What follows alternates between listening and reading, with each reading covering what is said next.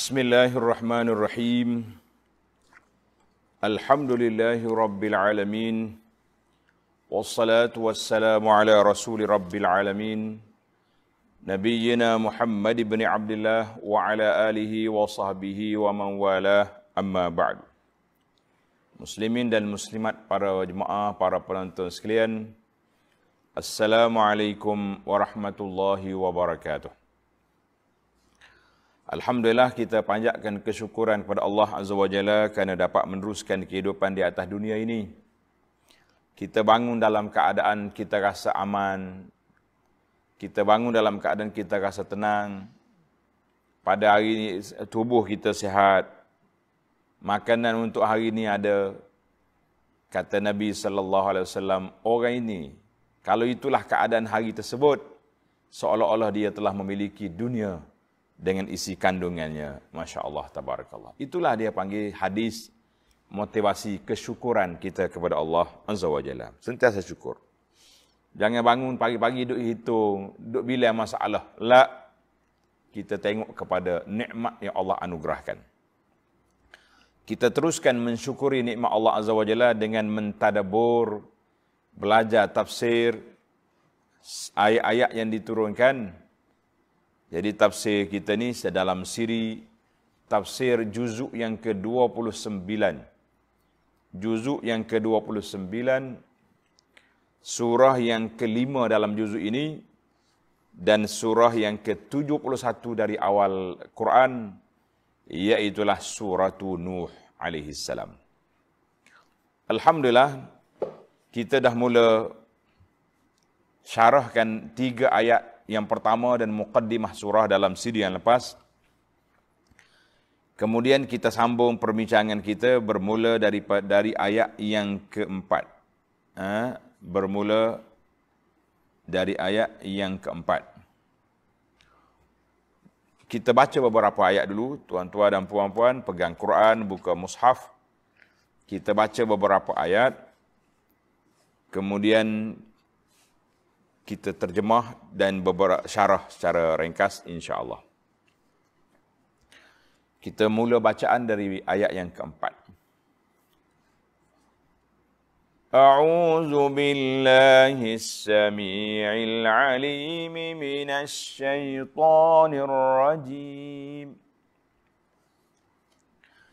يغفر لكم من ذنوبكم ويؤخركم إلى أجل مسمى إن أجل الله إذا جاء لا يؤخر لو كنتم تعلمون قال رب إني دعوت قومي ليلا ونهارا فلم يزدهم دعائي إلا فرارا وإني كلما دعوتهم لتغفر لهم جعلوا أصابعهم في آذانهم جعلوا أصابعهم في آذانهم واستغشوا ثيابهم وأصروا وأصروا واستكبروا استكبارا ثم إني دعوتهم جهارا ثم إني أعلنت لهم وأسررت لهم إسرارا. Ini ayat yang kita baca, iaitulah setelah Nabi Nuh alaihissalam diperintahkan oleh Allah Azza wa Jalla supaya memberi peringatan, memberi ajaran dan juga amaran kepada kaumnya. Maka Nabi Nuh mula menyeru, ya qala ya qaumi inni inni lakum nazirum mubin. Eh kaum, wahai kaumku, wahai bangsaku, anak-anakku, aku ni menjalankan tugas nazir, memberi peringatan yang sangat nyata. Apa dia dakwah Nabi Nuh? Ani abudullah Ingat balik, kita dah sebut tiga perkara. Ani'budullah, u'budullah. Satu. Yang kedua, wattaqu. Yang ketiga, wa'ati'un.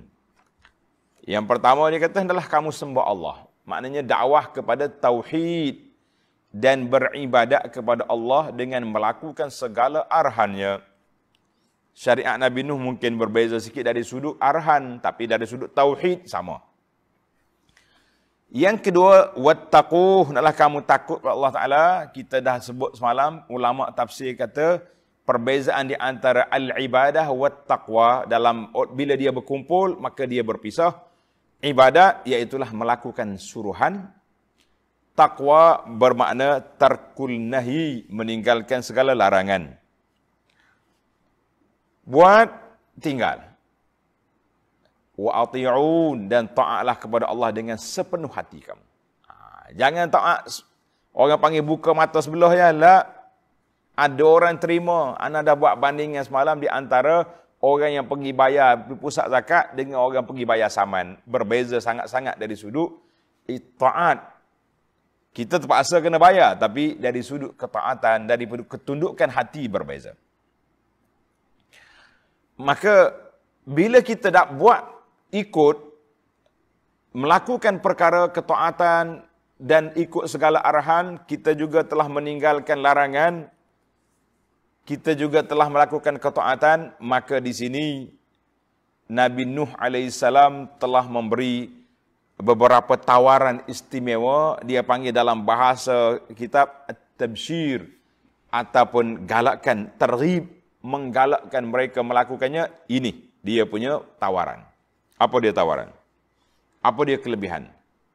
Tanda tuan-tuan.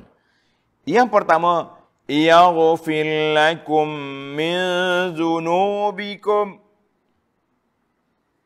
Nombor satu, supaya Allah Subhanahu Wa Taala mengampunkan bagi kamu min, sebahagian daripada dosa-dosa kamu. Kita akan bahas tentang min ini ditab'id sebahagian atau min litaukid. Maknanya Allah Ta'ala akan ampunkan dosa-dosa kamu. Ha. Yang kedua, وَيُؤَخِّرْكُمْ إِلَىٰ أَجَلٍ مُسَمَّى. Tawaran yang kedua, kalau kamu taat dan memberi kamu hidup, tempoh dengan selamat, dengan tidak terkena azab, sehingga ke suatu masa yang tertentu. Maknanya, mu hidup atas dunia ni tak kena azab. Bila, kalau lawan aku juga, mati baru kena. Hmm. Inna ajalallahi iza ja'a la yu'akhkhar. Maka segeralah beribadat dan bertakwa. Kerana sesungguhnya ajal yang telah ditetapkan Allah, apabila sampai masanya, tidak ada yang dapat, tidak dapat ditangguhkan. Ajal ni kalau dia mari, kumpai aku. Tak ada siapa boleh lewat-lewatkan, tak ada. Delaykan sikit tak boleh, kan? Ditetap sesungguhnya ajal yang telah ditetapkan oleh Allah, apabila sampai masanya tidak dapat ditangguhkan. Kalaulah kamu mengetahui hakikat ini, tentulah kamu akan segera beriman. Kalau kamu tahu, kamu faham, kamu akan beriman. Maka para jemaah sekalian, dalam ayat ini, ayat yang keempat ini, Nabi Nuh telah memberi tawaran istimewa, janji kepada mereka dengan dua janji. Yang pertama, janji dari sudut kehidupan dunia. Yang kedua, ukhrawi, janji akhirat. Iaitulah yang pertama, al-maghfirah, keampunan Allah Azza wa Jalla. Kalau kamu taat, Allah Ta'ala ampunkan. Al-maghfirah dengan mana as-sitru, Allah Ta'ala tutupkan dosa-dosa kamu yang lepas. Ha, kerana itu, topi besi itu dia panggil mighfar. Mighfar, topi besi. Mana dia tutup kepala kita. Artinya, Allah Subhanahu Wa Ta'ala akan sembunyikan dosa-dosa kamu yang telah lalu. Dosa lepas, dia tutup, disembunyikan, dimaafkan. Dan Allah tidak tidak lagi ambil tindakan ke atas kamu. Dan Allah Subhanahu Wa Taala tidak akan dedahkan dosa-dosa kamu di hadapan kalayak ramai pada hari kiamat. Yakni, kalau kamu beriman, Allah Taala hapuskan dosa yang lepas. Maka Allah Ta'ala sebut di sini, min zunubikum. Tanda. Para pelajar, para penuntut ilmu, tanda. Kalimah min. Min di sini, ulama tafsir kata, bimakna an. Ha. Yakni, ayyusamihakum an zunubikum. Yang pertama sekali, Allah Ta'ala akan maafkan dosa-dosa kamu. Dosa-dosa kamu lepas, dimaafkan. Itu satu. Ada yang mengatakan min di sini litawqid. Ha, ulama nahwu kata litawqid nak menguatkan Allah Taala maafkan kalau dosa kamu. Ha. Itu dia panggil min litawqid. Seperti yaghfir lakum uh, liyaghfir lakum min dzunubikum. Bila bahasa Arab ni bila kita nak menguatkan satu benda dia tambah min. Ha. Kalau orang tanya hal hunaka matarum fil balad? Ada hujan ke turun di negeri, di tempat kamu? Fataqulu na'am qad kana min matarin. Sudah ada hujan. Itu dia panggil min litawqid. Baik. Uh, Orang-orang di akhirat esok, puak-puak kafir ni menafikan. Antaqulu ma ja'ana min bashir. Tak ada siapa mari beritahu pada kami tentang tauhid, tentang dosa. Itulah itu kata-kata puak-puak kafir di akhirat. Yang ketiga, min huna litab'id. Menyatakan sebahagian. Ha, tengok dalam terjemahan kita kata Allah Ta'ala mengampuni bagi kamu sebahagian. Sebahagian itu dia panggil min litab'id, menunjukkan sebahagian, yakni Allah Ta'ala ampunkan sebahagian daripada dosa kamu. Ha, dosa mana? Dosa kamu dengan Allah Ta'ala diampunkan. Tapi dosa kamu dengan manusia tidak. Kamu kena pergi bertaubat, kena pergi bertaubat. Jadi sebahagian daripada dosa kamu telah dihapuskan. Maknanya dosa kafir kamu dulu yang kamu begitu kuat kekufurannya, begitu kuat syiriknya, berapa banyak berhala kamu habis, delete belaka. Artinya al-Islam yajubbu ma qablahu. Kalau kamu ikut aku, yang pertama sekali episod yang pertama penghapusan dosa-dosa kamu yang lepas. Dan kalau kamu buat pula lepas pada Islam, itu dosa yang baru yang perlu kepada taubat. Maka di sini para ulama telah mengatakan bahawa kelebihan istighfar. Istighfar ni sangat penting dalam hidup kita ni. Nabi kita sallallahu alaihi wasallam mengajar kepada kita supaya sentiasa beristighfar. Tidak sepatutnya kita menganggap dosa itu remeh, kecil, tidak. Di antaranya doa istighfar Nabi yang masyhur tuan-tuan selalu baca, Sayyidul Istighfar. Nah, itu soal. Sayyidul Istighfar. Nabi kita sallallahu alaihi wasallam siapa dia baca istighfar ni pada waktu pagi, yakin kalau dia mati tengah harinya dia masuk syurga. Kalau dia baca petang dia begitu yakin mati malamnya masuk syurga. Masya-Allah, tabarakallah. Di antara istighfar Nabi, Allahumma ghfirli zambi kullahu diqqahu wa jillahu wa awwalahu wa akhirahu wa alaniyatahu wa sirrahu. Ha. Nabi kita minta ampun semua sekali. Dosa aku semua sekali. Uh, yang kecilnya, yang besarnya, yang awalnya, yang akhirnya, yang zahirnya, yang batin, kita minta belaka. Di antara doa lagi juga, Nabi kita baca di akhir solat dia, Allahumma ghfirli ma qaddamtu wa ma akhartu wa ma asrartu wa ma a'lantu. Itu doa-doa, tuan-tuan boleh tengok dalam uh, dalam buku yang saya terjemahkan, nama dia Perisai Muslim. Perisai Muslim. Uh, dan juga dalam doa yang saya tulis, uh, doa zikir pagi petang tu. Di akhir, zikir salat, zikir lepas salat, zikir di akhir salat, itu ada di situ. Alhamdulillah. Maka para jemaah sekalian, bila kita yang pertama sekali diberi keampunan. Yang kedua, ini dia panggil tawaran dari sudut dunianya, wa yuakhirkum ila ajalim musamma, dan Allah Taala perlewatkan azab di atas dunia ini tak kena. Eh, Nabi dulu kalau umat dia lawan, dia larang. Dia cegah. Tak hirau juga, dalam masa beberapa hari, mungkin dalam tiga hari, api datang, tempikkan malaikat, ribut. Maknanya, kalau kamu ikut aku, tak ada lagi lah. Bencana-bencana dunia ini selamat. Ini dia panggil uh, dua tawaran istimewa yang diberi. Dari sudut dunia yang kamu selamat atas dunia, dari sudut keampunan, kamu dapat keampunan Allah Azza wa Jalla. Untuk para pendakwah, para motivator, motivasi, Nabi Nuh di sini telah menggunakan ayat positif, ayat ijabi. dalam dalam amaran dia. Dia tak guna dia tak guna ayat kalau tak taat kepada aku, jaga.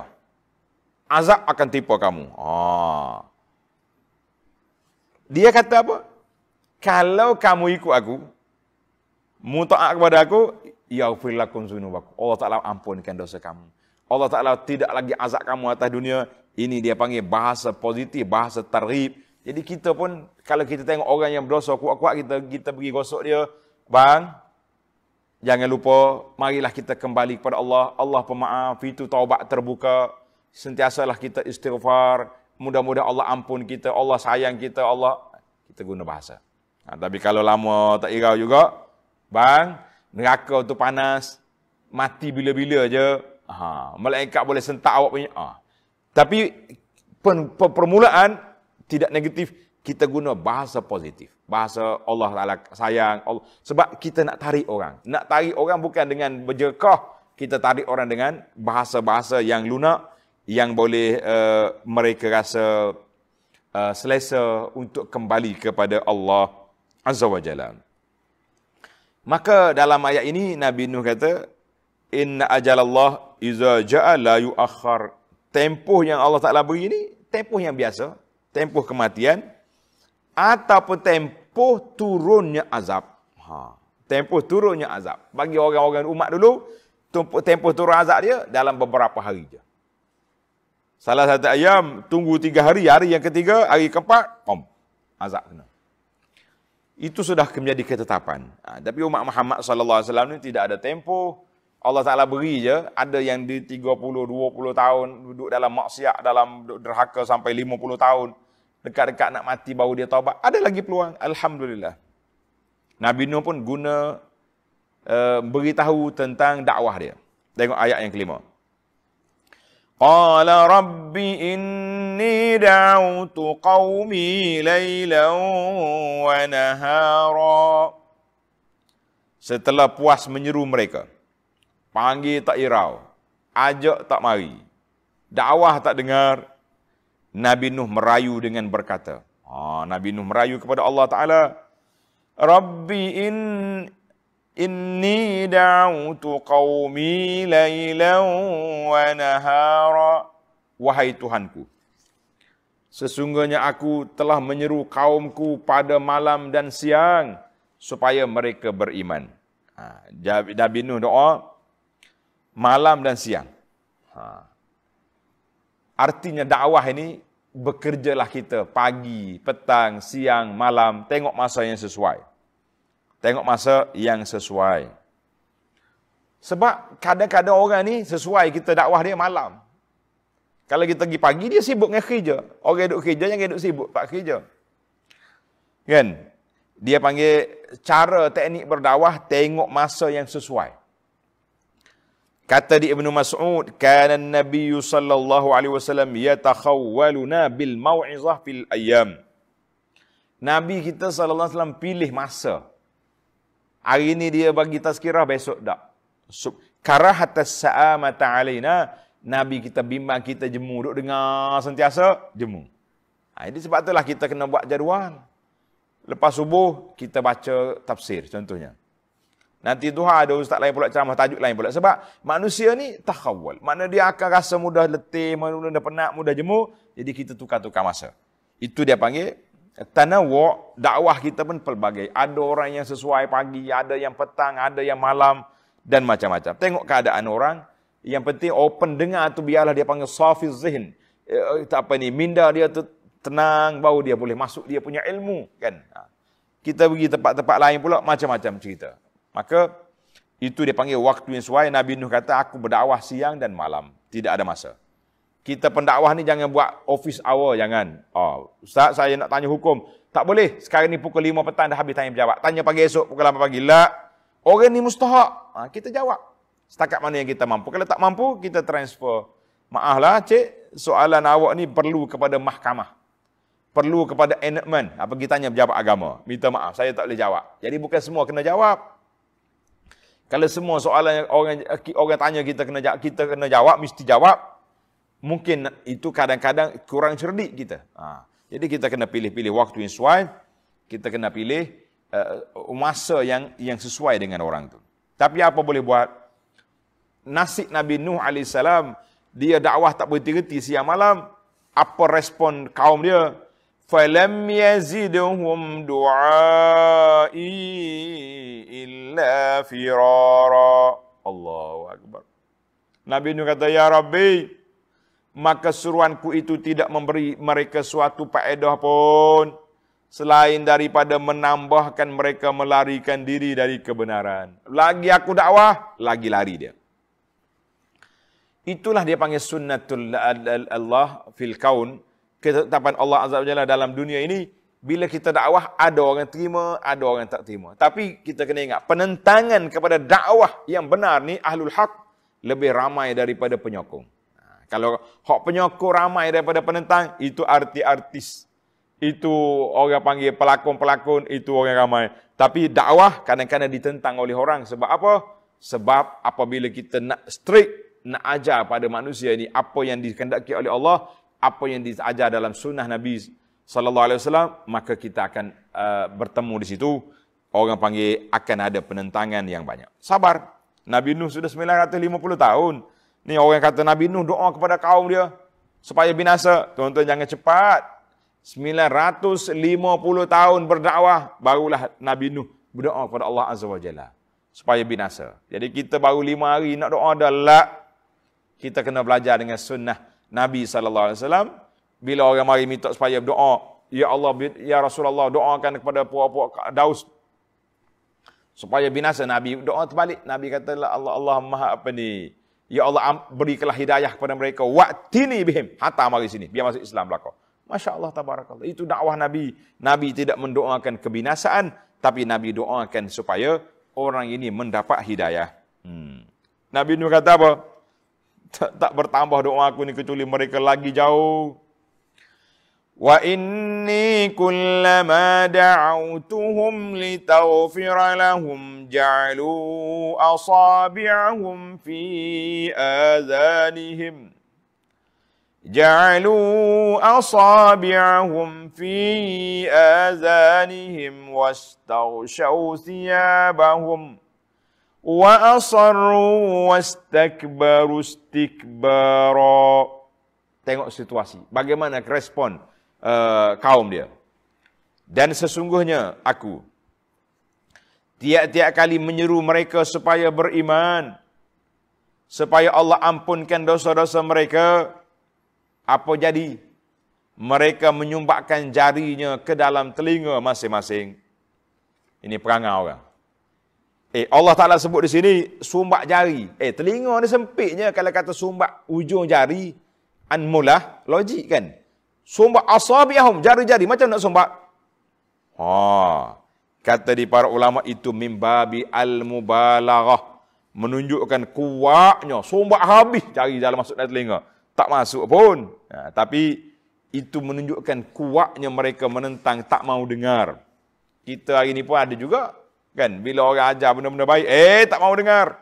Sebab itulah pendakwah-pendakwah yang ajak orang kepada sunnah ini akan dimusuhi. Bahkan kita nak pergi ceramah pun diskat, tak bagi kebenaran, dibuat bantahan, poster-poster iklan dipangkah. Ini ada unsur-unsur tak mau dengar. Ni orang dulu sumbat telinga, dia tak ada poster zaman dia, sumbat dalam telinga. Ada apa? Itu perangai yang pertama, tutup telinga. Yang kedua, wastaghshaw thiyabahum, dan uh, mereka berselubung dengan bajunya, ambil kain tutup muka, tak mau dengar, tak mau tengok pendakwah ni. Allahu akbar. Eh, ya apa ni? Tutup muka. Yang ketiga, dari sudut fizikalnya, tutup telinga, tutup muka, tak mau tengok. Yang ketiga, wa asarru, ha, dan serta terus berdegil dengan keingkaran. Eh, cakap apa lagi ni? Tauhid, tauhid. Cakap apa ni? Ha, sunnah-sunnah ni tak payah. Satu, asarru, mereka lawan. Yang kedua, wastakbaru, tanda. Ini sifat orang tak mau dengar, tak mau dengar, sumbat telinga, tutup muka, terus uh, berdegil dengan uh, dengan apa ni pegangan dia, wastakbaru, dan berlaku sombong takabur. Ini sifat orang orang tak mau terima kebenaran, sombong, takabur. Yang ketiga, wastikbara, dengan melampau dia punya kesombongan dia, eh, lagi tinggi. Jadi para jemaah sekalian, kita mengatakan yang pertama sekali israr, tak mau berubah. Tulis, kerusakan manusia ni yang pertama sekali tak mau dengar kebenaran. Orang bagi yang dengar, eh tak mau. Okay, kalau dia dengar masuk juga adalah kepala dia, oh Masya Allah, begini rupanya tafsir yang benar. Begini rupanya huraian hadis yang telah disebut oleh para ulama ahlus sunnah. Kan? Kita sebut syarah ulama-ulama salafus soleh kata apa. Kemudian yang kedua tabi'in. Kemudian, barulah kita rasa, oh begini rupanya tafsir. Ni kita duk tafsir, hak kita suka, apakah hak tu siang malam. Orang ni tak akan berubah. Hmm. Maka, uh, jangan berterusan duk pegai. Hak ni kita pegai lama dah ni. Tok ayah kita hak ni dulu. Lah, kita kata ini, kebenaran itu bukan duduk di orang siapa-siapa, tapi duduk di kebenaran yang disampaikan. Maka, itu sifat orang kafir, wa asarru. Berbeza dengan sifat orang beriman, Tuhan sebut dalam surah Ali Imran, ayat seratus tiga puluh lima, وَالَّذِينَ إِذَا فَعَلُوا فَاحِشَةً أَوْ ظَلَمُوا أَنفُسَهُمْ. Orang yang buat dosa, buat benda tak baik, zakarullah fastaghfiru dzunubihim, walam yusirru. Naknya, walam yusirru, mereka tidak berterusan. Mereka tidak tidak berterusan. Ha. Apa, apa mana tidak berterusan? Maknanya, tidak terus lawan. Itu sifat orang yang beriman, tidak terus lawan. Yang kedua, tidak sombong. Ha. Punca kerusakan, tanda tuan-tuan. Punca kerusakan atas dunia, apabila mari sombong, mari takabur, maka itu rusak. Contohnya ada seorang ni marah. Merah muka dia nak marah. Nabi kata apa? Inni la'alamu kalimatan. Ha. Lau qalaha. Nabi sallallahu alaihi wasallam kata, aku tahu ada satu kalimah. Kalau si pemarah ni baca hak ni, hilang sifat marah dalam diri dia.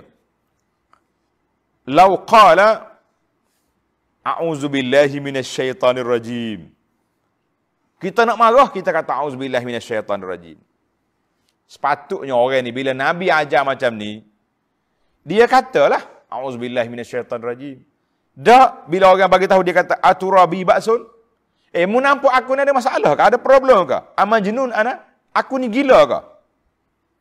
Dia tak mau kata. Itu sifat sombong manusia. Bila orang ajar sunnah, tak mau ikut.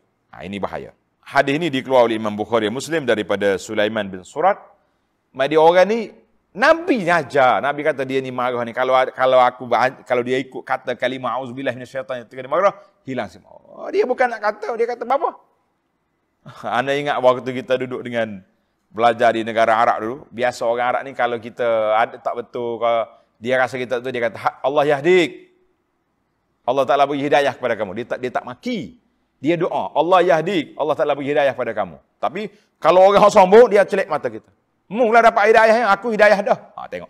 Bukan kata, am, patutnya kalau kita orang insaf, kita kata amin. Mudah-mudahan Allah Taala beri hidayah pada aku. Tak, dia celek mata. Allah yahdik, entah. Oh, munglah dapat hidayah. Jadi dia tak mau hidayah. Ha, ini dia panggil manusia yang sombong. Allahu Akbar. Dia kata ke Nuh, emu ni manusia biasalah Nuh. Kan? Orang mari kata kepada Nabi lain pula, wa manaraka ittaba'aka illa alladzina hum aradin.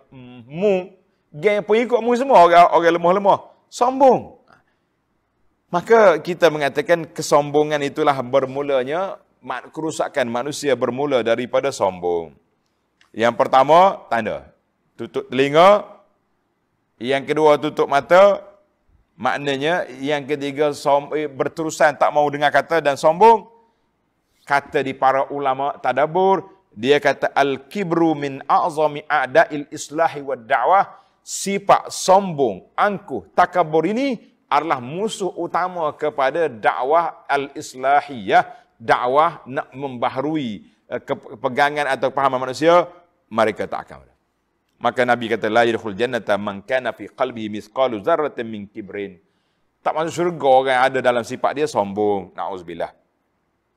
Kita nak lagu itulah bila kita bagi tahu, eh mari mana pula ni, bukan nak dengar. Kau duk main perli, nyanyi kata orang Kelantan ataupun uh, macam-macam lah. Hari ni kita tengok keluar video-video bila kita nasihat, ustaz jangan ceramah macam banyak baca hadis ni, kan? Hadis ni ni hadis uh, palsu. Eh, siapa dia kata palsu? Dah lagi bukan nak tengok hujah. Marah balik pula. Oh, sombong, takabur. Oh, Masya Allah, tabarakallah. Ini dia panggil kesombongan. Baik. Kita pergi pada dakwah Nabi Nuh lagi. Maknanya kita tahulah punca kerusakan manusia ni tak mau dengar, tak mau jumpa, uh, tak mau berubah, sombong, agah. Itu itu punca kerusakan. Ayat yang ke lapan. Nabi Nuh kata, "Summa inni da'utuhum jihara." Kemudian aku telah menyeru mereka dengan terang-terang. Maknanya dakwah Nabi Nuh sallallahu alaihi wasallam itu sama dengan dakwah Nabi kita lah. Awalnya dipanggil secara perlahan-lahan. Secara sir, secara rahsia, panggil seorang-seorang, mari masuk Islam. Eh, orang ni ramai juga orang nak berubah. Tak, kalau depan orang ramai dia tak kata. Tapi secara sembunyi-sembunyi Dia dia curi juga dengar video-video kita ni, dengar, oh betul lah, perbuatan kita selama ini tak betul, tidak tepat dengan sunnah. Banyak banyak uh, ini terlanggar P K P, dia punya sunnah ni langgar, S O P tak betul, dia ubah pelan-pelan. Tapi depan orang dia tak mengaku. Sebab itulah saya tengok ada sebahagian orang ni dia ambil nasihat-nasihat kita tapi dia tak mau share sebab dia takut orang tuduh dia macam-macam. Kita kata tak apalah, ambil faedah pun tidak jadi masalah. Kerana itu dakwah itu ada dua, secara secara rahsia, tengok strategi, dan juga secara terang-terangan, secara terang-terangan. Maka kemudian Nabi Nuh kata apa? Summa inni a'lantu lahum wa asrartu lahum israra. Selain dari itu aku berulang-ulang menyuruh mereka secara beramai-ramai dengan berterus terang, dan menyeru mereka lagi secara berseorangan dengan perlahan-perlahan. Maknanya dakwah kita ni kena pelbagai. Ada kala kita kena naik pentas di publik, ceramah umum, kuliah perdana bagi. Dan ada kalanya kita kena kuliah, orang panggil kelompok kecil-kecilan, supaya mereka lebih faham. Ada orang ni kalau dia tak faham dalam majlis besar, dia tak akan tanya. Tapi kalau duduk dekat ustaz sambil-sambil makan teh, kata orang sambil minum air, ustaz sebenarnya saya tak faham. Apa maksud sekian-sekian? Dalilnya ada beberapa orang lepas kuliah, dia dia WhatsApp balik, ustaz maaflah. Tadi saya, ustaz buka soalan tadi saya malu nak tanya. Tapi sekarang ni saya nak tanya. Sebenarnya saya tak faham pun. Jadi ada yang orang terpaksa kita kena terang secara senyap-senyap, secara perlahan-perlahan, kerana dia malu nak tanya depan orang ramai. Kita kata itu uslub dakwah. Ada waktu kita publik, ada waktu kita kena kena dakwah secara terang, macam di surau, di masjid ni, secara umum. Seribu orang, dua ratus orang tengok. Dan ada kalanya kita kena beri kepahaman kepada orang secara secara individu. Itu yang terbaik, khususnya orang-orang yang punya kedudukan, dia tak mau depan orang, tanya-tanya tak mau.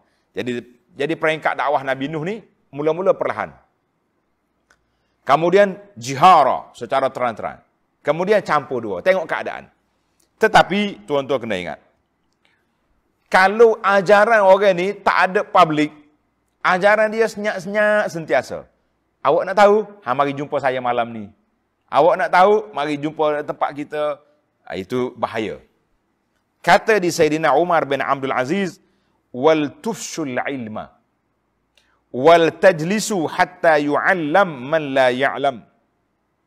Dia kata, hendaklah kamu sebarkan ilmu. Hendaklah kamu duduk dalam majlis-majlis kuliah, majlis ta'lim, majlis mengajar, hatta yu'allam, sehingga kamu ajar, ataupun hatta ya'lam, sehingga orang yang tak tahu boleh tahu, ha? Man la ya'lam. Fa innal ilma, ilmu ini la yahliku hatta yakuna sirran, tidak binasa kecuali duduk main senyap-senyap. Pasal itulah kata di para ulama, orang yang duduk ajar dalam gelap, dalam gua, senyap-senyap ini, ini akan membawa kepada ajaran sesat. Ajaran kita tak ada senyap-senyap bunyi. Apa yang kita ajar di masjid, apa yang kita ajar di surau, apa yang kita cakap di seminar, apa yang kita ajar dalam usrah kita, itulah manhaj kita sama. Tauhid, Sunnah, ajar, ajar orang kepada sunnah Nabi, itu yang kita ajar. Cuma mungkin dalam kelompok kecil lebih memahami, lebih mudah untuk kita berinteraksi bila berusrah. Tapi kalau dakwah kita tak boleh. Kenapa tak ngajar di masjid? Tak boleh. Sebab kalau dia ngajar di masjid, keluar dalam YouTube, sekejap orang tengok, oh, ustaz ni berpahaman wahdatul wujud. Ah, bahaya ni. Oh, dia ni pahaman Allah dengan makhluk sama. Eh, ini akhir kali terdedah. Oh, dia ni bawa ajaran batiniah. Orang boleh trace. Orang boleh. Maka kita, orang yang berani dakwah secara terang, secara sembunyi, itu yang sepatutnya. Masya Allah, tabarakallah. Kita boleh sembunyi dalam isu-isu yang tertentu. Kata tu orang Arab kata, ma laisa kullu ma yu'rafu yuqal. Bukan semua hak kita tahu kena kata belaka. Sebab depan kita ada orang yang awam, ada yang yang tak faham. Jadi kita kena tengok khatibin nasi ala qadri uqulihim. Kita kena bercakap dengan manusia mengikut kadar kemampuan uh, knowledge, kepahaman mereka. Kalau tidak, akan menimbulkan fitnah pula. Maka kita kata, maka dalam isu-isu yang khas, kita boleh boleh sembunyikan. Dalam bab strategi, dalam bab apa, bukan semua kita kena beritahu kepada orang. Kan? Adapun kita nak mengajar ilmu tentang akidah, tentang tauhid, tentang fiqh, hadis, adab, maka mesti di, di, di apa ni, dizahirkan. Masya Allah. Karena itulah Nabi sallallahu alaihi wasallam bersabda, orang pendakwah yang berani duduk dengan orang ramai, berhadapan dengan mereka, sabar dengan kerana mereka, lebih baik daripada yang sembunyi-sembunyi, yang takut-takut. Maka di sinilah kata para ulama, wasailud dakwah terbuka. Cara kita nak dakwah terbuka. Dulu orang dakwah masuk dalam kampung, bawa mikrofon, bawa. Sekarang tak. Kita duduk depan kita seorang pun bercakap seorang. Depan kita ada alat-alat media ni, alhamdulillah, tuan-tuan yang duduk di seluruh pelosok dunia boleh sebar, boleh apa ni, boleh maklumkan. Sebab tu ada setengah setengah uh, pelajar kita ni, dia tanda. Saya dari negeri fulan, saya daripada negara fulan, ayo saya duduk di di pelosok dunia, tapi mengikuti kuliah. Kita kata alhamdulillah, wasailul i'lamul haditha, alat-alat media baru ni telah mendekatkan kita dan sekaligus dia juga menjauhkan kita, wala'iyazubillah. Maka Nabi Nuh ajar lagi. Faqultu astaghfiru rabbakum innahu kana ghaffara. Sehingga aku berkata kepada mereka, pohonlah ampun kepada Tuhan kamu, sesungguhnya adalah ia amat pengampun. Nah, maka di sini Nabi Nuh ajar supaya kita banyak istighfar, minta ampun. Kalau salah minta ampun, kalau ada dosa minta ampun. Nabi sallallahu alaihi wasallam pernah didatangi oleh Sayyidina Abu Bakar, As-Siddiq. Abu Bakar kata, ya Rasulullah, ajarlah kepada saya doa yang saya nak baca dalam salat. Tuan-tuan ikutlah ke. Nabi kita ajar kepada Sayyidina Abu Bakar. Dia kata apa? Allahumma inni zalamtu nafsi zulman kathira, wa la yaghfiru az-zunuba illa anta, faghfir li maghfiratan min indik, warhamni innaka antal ghafurur rahim. Itu doa. Alhamdulillah, para jemaah sekalian, doa-doa ni saya dah tulis dalam buku. Apa buku kita? Doa pagi dan petang dan doa selepas salat. Ada. Tuan-tuan boleh ambil dalam buku ni. Yang versi jawi ada, yang yang rumi ada. Yang jawi yang saya sudah letak di Facebook, tuan-tuan boleh ambil je, download, boleh sebar-sebarkan dan boleh, yang pentingnya amalkan. Alhamdulillah. Maka istighfar ni kita kena sentiasa ada. Wabil wabil wal mustaghfirina bil ashar, orang yang istighfar pada waktu sahur. Kan? Nabi kita sallallahu alaihi wasallam sendiri selepas daripada salat, Nabi kita sallallahu alaihi wasallam istighfar. Cuba ambil buku zikir lepas salat. Kita nak tengok. Nabi kita istighfar. Apa dia istighfar? Nabi kata astaghfirullah, astaghfirullah, astaghfirullah. Ha, ni. Ni apa ni? Zikir buku yang saya sebut ni. Zikir pagi petang dan zikir lepas salat. Ha, Masya Allah, tabarakallah. Dan juga dalam kad kuning yang saya keluar ni. Ha, ni. Zikir lepas salat. Dan jika bacaan belum salam, kita ada. Allahumma inni zalamtu nafsi zulman kathira. Tuan-tuan sudah ada kad ni. Sudah dibagi-bagikan. Ada di Facebook, kita boleh ambil. Alhamdulillah, para jemaah sekalian. Zikir ni waktu pagi, ada yang versi rumi yang diteliti oleh Telaga Biru. Tuan-tuan dapat. Maknanya bacaan-bacaan ini ada di sini. Nabi kita sallallahu alaihi wasallam lepas pada salat, dia terus istighfar. Astaghfirullah, astaghfirullah, astaghfirullah. Inilah sunnah yang kita sebarkan, yang diajak kepada masyarakat. Tapi apa boleh buat? Tak mau. Eh, mari mana nih?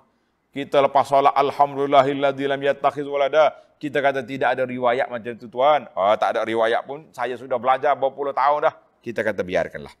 Orang yang nak ikut sunnah, ini cara dia. Orang yang nak ikut wa'asaru, nak ikut apa yang telah mereka buat, buatlah. Perkara ini memang dah termasuk dalam sunnah, dalam bukan benda wajib, tetapi adabnya.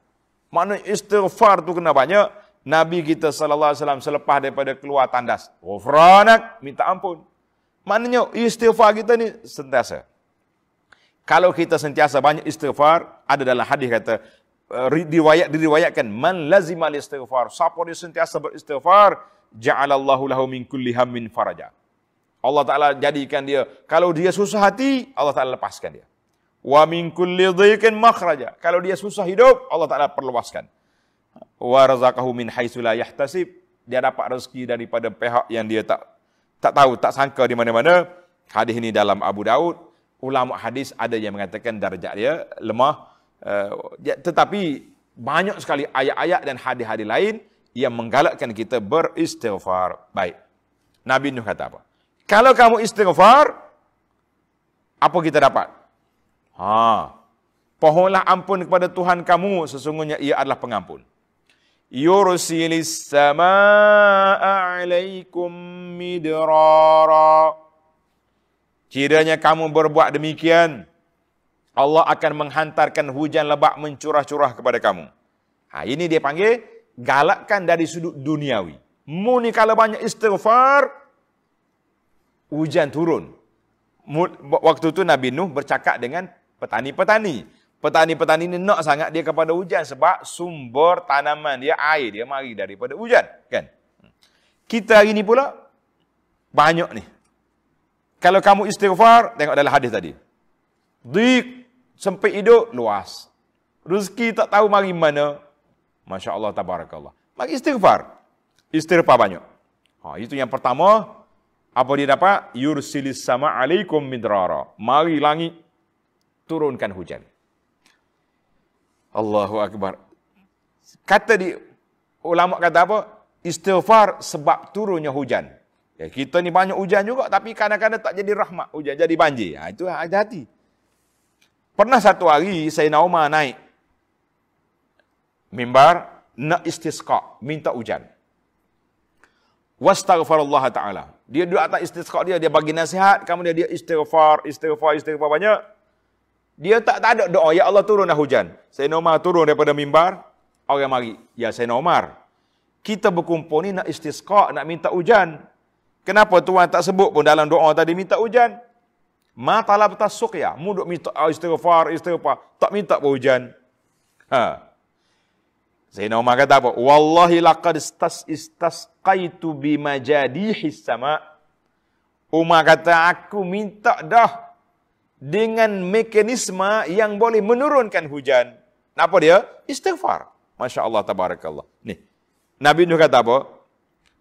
Faqultu astaghfiru rabbakum innahu kana. Faqultu astaghfiru, istaghfiru rabbakum yursilis sama. Allah Ta'ala akan turunkan hujan. Umar kata, aku dah minta dah tadi dengan cara-cara nak buka pintu langit supaya turun hujan. Aku tak minta pun tak apa sebab pintu sudah dibuka. Masya Allah, tabarakallah. Itu dia panggil kefahaman Sayyidina Umar radhiyallahu anhuma. Maka di sini Nabi Nuh bagi tawaran dalam masalah dunianya, turun hujan. Wa yumdidkum bi amwalin, dan Allah akan beri kepada kamu dengan banyaknya harta kekayaan. Dua. Wa banin, serta diberi kepada kamu anak pinak, anak cucu. Ha. Berapa? Tiga. Wa yaj'al lakum jannatin, dan ia akan mengadakan kamu kebun-kebun yang subur, tanaman-tanaman yang yang orang panggil yang menyegarkan. Wa yaj'al lakum anhara, dan Allah jadikan kamu sungai-sungai yang mengalir. Berapa sini? Lima tawaran.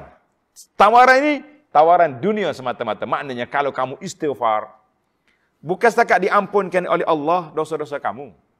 Bukan setakat syurga Allah Ta'ala masukkan kamu di akhirat. Di atas dunia, lima pulangan besar telah dijanjikan oleh Allah bagi orang yang beristighfar. Turun hujan, hartanya banyak, anak-anaknya dapat, dan kebun-kebunnya subur, sungai-sungai tali air yang mengalir. Kita kata Masya Allah. Sebab itulah dikatakan bahawa Nabi Nuh alaihissalam telah menggunakan pendekatan psikologi yang cukup besar. Dari sudut agamanya, dari sudut dunianya, ikut dakwah aku, dua-dua kamu dapat. Masya Allah, tabarakallah. Orang pergi tanya Al-Imamul Hasanul Basri. Orang mari tanya dia, "Syekh, saya ni tak ada anak, istighfar banyak.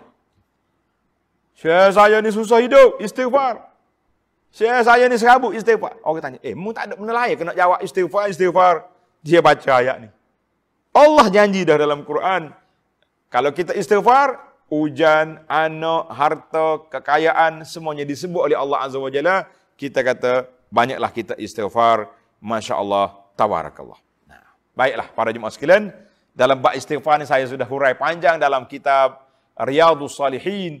Tuan-tuan boleh tengok dalam rakaman kita bab istighfar. InsyaAllah di sana nanti kita akan jumpa. Tapi di sini saya nak sebut apa yang disebut oleh Nabi Nuh alaihissalam. Maka Nabi Nuh kata lagi, "Ma lakum la tarjuna lillahi waqara."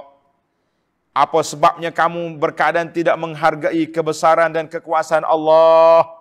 Eh, Tuhan janji semua kepada kita. Mu nak apa? Nak panjang umur. Nabi kata apa?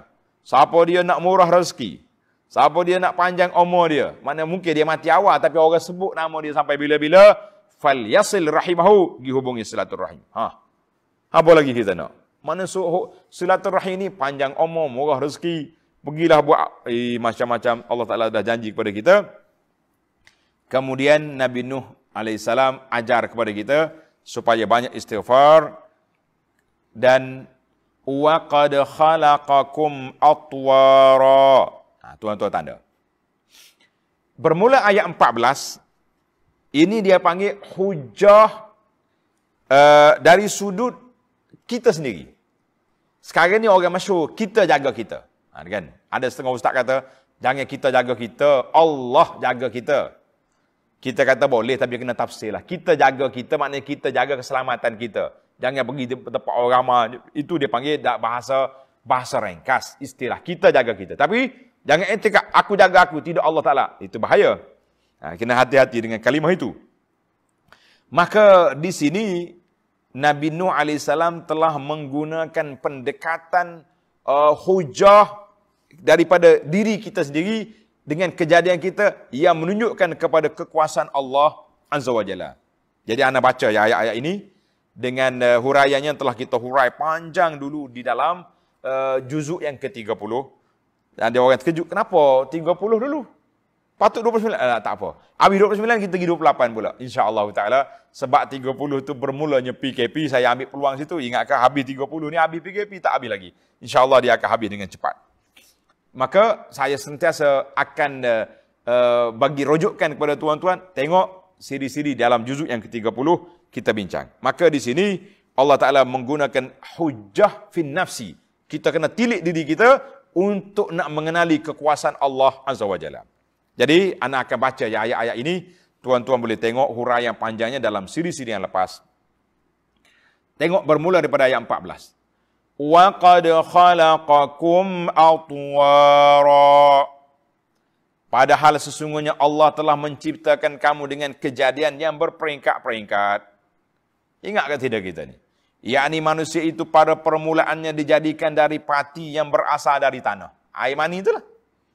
Iaitu dari pati makanan yang berasal dari tumbuh-tumbuhan dan tanaman yang tumbuh di bumi. Kemudian pati itu dijadikan air mani. Kemudian menjadi sebuku darah beku, kemudian menjadi seketul daging, kemudian daging itu menjadi tulang, kemudian tulang itu disalut dengan daging. Setelah sempurna kejadian itu, Allah Ta'ala menjadikan dia makhluk yang lain sifatnya dari keadaan yang asal. Asalnya titik air mani, kemudian jadi orang. Masya Allah. Serta ditiup ruh padanya. Kata dalam pimpinan, lihat penjelasan nombor seribu enam puluh empat. Sehingga seribu enam puluh tujuh yang lepas. Yang kita baca ni seribu tujuh lapan lapan. Jadi anda tak hurai panjang, tuan-tuan boleh tengok dalam pimpinan Ar-Rahman. Mu tengok dirimu sendiri. Kamu telah dijadikan berperingkat-peringkat. Kemudian ayat seterusnya. Alam tarau kaifa khalaqallahu sab'a samawatin tibaqa. Tidakkah kamu mengetahui dan memberikan bagaimana Allah telah menciptakan tujuh petal langit bertingkat-tingkat? Tuhan kata, bertingkat-tingkat langit. Ulama kata sama ada basariyah, kita tengok dengan mata kita sendiri, ataupun kita tengok dengan ilmu, sebagaimana ahli-ahli astronomi, ahli-ahli palak yang telah mengkaji bagaimana planet-planet bumi ini dengan alat-alat teropong dia dengan macam-macam. Kadang-kadang kita tengok betul dengan mata kita ataupun kita tengok dengan mata ilmu. Masya Allah, tabarakallah. Alam tarau. Hmm. Allah Ta'ala buat langit tujuh, tujuh tingkat. Hmm. Tuhan kata tujuh, tujuh lagi tu. Tak sudut cakap banyak. Wa ja'alal qamara fihinna nura. Dan Allah menjadikan padanya bulan sebagai cahaya. Wa ja'alal syamsa siraja. Serta menjadikan matahari sebagai lampu yang terang benderang. Itu di atas. Hujah al-uluwiyah dari pihak atas. Kemudian kita turun bawah pula.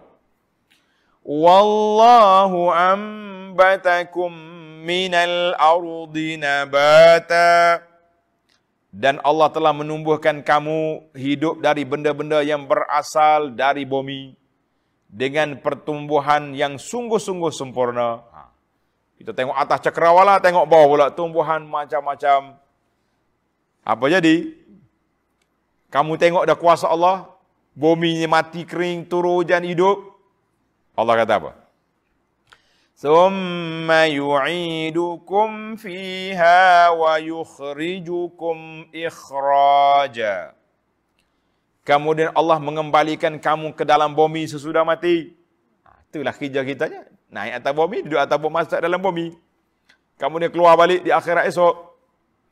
Dan mengeluarkan kamu daripadanya sesudah dihidupkan semula untuk dihisab dan diberi balasan dengan pengeluaran yang sungguh-sungguhnya. Masya Allah, tabarakallah. Ha, jadi ana tak huraikan di sini. Ada satu rakaman kuliah kita. Tajuk dia alam akhirat. Ana hurai daripada panjang lagi perjalanan hidup kita daripada mati insya-Allah sampai ke syurga insya-Allah. Nauzubillah, orang ada juga yang akan pergi ke neraka. Tajuk dia dalam YouTube ada, tajuk dia alam akhirat. Tengok dia punya siri-siri playlist sudah ada di situ. Kemudian ayat yang ke-sembilan belas. Wallahu ja'ala lakumul arda bisata. Dan Allah telah menjadikan bumi bagi kamu sebagai hamparan. Kata di para ulama, bila kita sebut hampar di sini, jangan ada pula geng yang kata bumi ini tidak bulat. Bumi ini apa dia? Bumi ini leper. Kan? Oh, bagi teori-teori baru pula, macam-macam cerita. Uh, yang bulat ni ditipu oleh NASA lah, tipu oleh siapa. Eh, belum ada NASA. Ulama-ulama Islam telah cerita dah daripada dulu lagi. Uh, jangan duduk main ke NASA-NASA. Kan? Ulama-ulama. Ramai yang telah menyebut bahawa al-kurawiyatul ard, bumi ni bulat. Kita selalu cari teori pelik lah. Banyak kerja dengan kita ni. Kan? Baik kita tadabbur Quran, cari keagungan Allah, tak daripada duduk cari bumi bulat ke leper. Hmm. Ayat dua puluh. Allah Ta'ala kata, aku jadi bumi ni rata. Untuk apa? Litaskunu minha subul. Maaf. Wallahu ja'ala lakumul arda bisata litasluku minha subulan fijaja. Litasluku minha subulan fijaja. Supaya kamu melalui jalan-jalan yang luas padanya. Wey, suka kita. Nah, sekali kena P K P duduk rumah, rasa sempit dunia. Baru tahu. Ha, lepas pada ni boleh berjalan. Tidak jadi masalah. InsyaAllah kita akan berjalan. Hmm. Habislah. Itu dia panggil hujah-hujah. Nabi Nuh alaihissalam telah menggunakan hujah hissi dan maknawi. Hujah hissi maknanya hujah secara fizikal. Nampak, mu tengok langit, mu tengok bumi, mu tak nampak hak cakrawala, mu tengok hak bawah. Ha, ni, bumi ni. Mu duduk berjalan atas bumi. Fasiru fil audhi fanzuru. Mu berjalan atas muka, mu tengok. Nuh kata apa? Lepas pada sesabur hujah, Nabi Nuh ulang balik dakwah dia. Qala Nuhur Rabbi innahum asawni wattaba'u man lam yazidhu maluhu wa waladuhu illa khasara. Nabi Nuh merayu lagi dengan berkata, wahai Tuhanku, sesungguhnya mereka telah menderhaka kepadaku dan mereka telah menurut orang-orang yang harta menurut yang harta bendanya, dan anak pinaknya tidak menambahi melainkan kerugian jua di akhirat. Ha, dia ikut boh-boh besar dia. Hok kaya-kaya nu, hok hebat-hebat nu, ikut itu. Jadi sedangkan dunia nampak gah, di akhirat esok rugi pokok ni. Nah. Ayat yang kedua puluh dua Nabi Nuh kata lagi, "Wa makaru makran kubbara." Dan mereka telah menjalankan tipu daya dengan merancangkan rancangan yang amat besar jahatnya untuk menentang seruanku. Eh, puak-puak penjahat ni, mereka punya strategi. Kita kata protokol Zionis. Kita duk baca, oh protokol. Kita duk baca perancangan sulit tu sulit ni. Uh, konspirasi tu konspirasi ni. Kita kata bukan baru konspirasi ni. Zaman Nuh pada dia. Makaru makran kubara. Mereka terbuat konspirasi yang begitu besar untuk nak melawan aku. Wa qalu la tazarunna alihatakum. وَلَا تَذَرُنَّ وَدًّا وَلَا سُوَاعًا وَلَا يَغُوسَ وَيَعُوقَ وَنَسْرًا. Dan ketua-ketua mereka menghasut dengan berkata, janganlah kamu meninggalkan penyembahan Tuhan-Tuhan kamu. Khahnya penyembahan, siapa dia? Uh, Waddan. Ini nama berhala. Wala dan Suwa' dan Yagus dan Ya'uq dan Nasra. Jangan buh nama anak ni. Nama berhala belakang ni. Ha. Nama berhala ni, bukan berhala ni tuan-tuan. Saya dah sebut di awal surah dulu. Ini nama orang-orang soleh di kalangan mereka. Bila mati orang soleh, apa jadi? Ha. Mereka, syaitan mari. Eh, dia kata, mu ni tak, tak sayang ke Ketuk Guru? Tak sayang ke Maulana? Tak sayang ke kepada... Uh, Oh, siapa dia ni? Alim kita ni. Al-Arif Billah ni tak sayang. Sayang. Ah, buat patung. Untuk kita ingat. Buat patung. Buat gambar. Letak di di makbad. Di surau. Habis satu kumpulan. Mari kumpulan yang kedua. Aku, eh, Tok Ayuh membuat ada surau. Buat gambar dulu. Bukan untuk tengok saja. Habis. Gosok-gosoklah sikit tanda hormat. Gosok. Mati generasi ni saya tanya mari pula. Eh, bukan gosok saja. Hormatlah sikit. Tunduk. Akhir sekali. Berlakulah penyembahan berhala itu bermula atas dunia dengan al-ghuluw fi hubbis salihin, melampau dalam memuja orang soleh. Akhir sekali Waddan, Suwa'an, Yaghus, Ya'uq, wa Nasra. Ini asma'un salihin. Kata Ibnu Abbas, ini nama orang-orang yang soleh yang telah dipuja, dibuat patung, akhirnya jadi nama berhala. Kita hari ini pun bimbang. Bila mati tok ayah, tok syekh kita ni kat buat kubur pelik-pelik, lapu berkelik, bunga tabur. Semua pakat mari gosok, ada yang cium, ada yang sujud. Ini semua ni akan membawa kepada syirik di atas dunia dengan sebab pujaan kepada orang-orang yang saleh. Nah. Nabi Nuh baca lagi. Wa qad adallu katsira wa la tazidiz zalimina illa dalala. Dan sesungguhnya ketua-ketua itu telah menyesatkan kebanyakan dari umat manusia. Dan dengan yang demikian, janganlah engkau, wahai Tuhanku, menambahi orang-orang yang zalim itu melainkan kesesatan jua. Nabi Nuh marah dah ni. Bila kata tahu dakwah, hok buat sesat tu, biar sesatlah ya Rabbi, tak usah bagi hidayah dah. Ah, marah dah dia tu. Kita tak boleh. Cepat-cepat macam ni, kita baru dakwah berapa tahun, kan? Maka sepuluh kurun di antara Adam dengan Nuh, Nabi Nuh mari nak betul balik. Eh, Wad dan Ya'us bukan yang berhala, itu orang soleh. Tapi tak hirau dah. Sebati dah dengan jiwa dia, dengan jiwa mereka yang menyebabkan mereka tak mau tinggal. Wa asarru wastakbaru istikbara, mereka terus lawan dan sombong, tak mau ikut. Apa jadi? Mimma khati'atihim ughriqu fa udkhilu nara falam yajidu lahum min dunillahi ansara. Disebabkan dosa-dosa dan kesalahan mereka, mereka ditenggelamkan dengan taufan, kemudian dimasukkan ke dalam neraka, dan mereka masing-masing tidak akan beroleh sebarang penolong yang dapat memberi pertolongan selain dari Allah. Baik.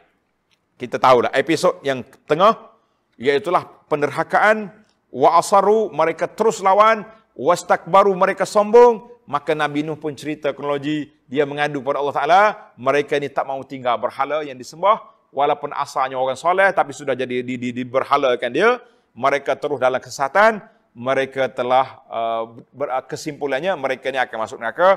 Apa jadi dengan kaum Nuh? InsyaAllah, ayat dua puluh enam, kita sambung dalam perbincangan kita besok, dalam siri yang akan datang, kita tengok apa akan jadi kepada kaum Nuh dengan sebab dosa, tak mau ikut dakwah yang telah diajar. Mudah-mudahan Allah Ta'ala panjangkan umur kita, dapat kita tadabur ayat-ayat yang menarik ini untuk menjadi pengajaran dan iktibar kepada kita, insya-Allah. Subhanakallahumma wa bihamdika, asyhadu an la ilaha illa anta, astaghfiruka wa atubu ilaih. Wa sallallahu ala nabiyyina Muhammad wa ala alihi wa sahbihi ajma'in, walhamdulillahi rabbil alamin.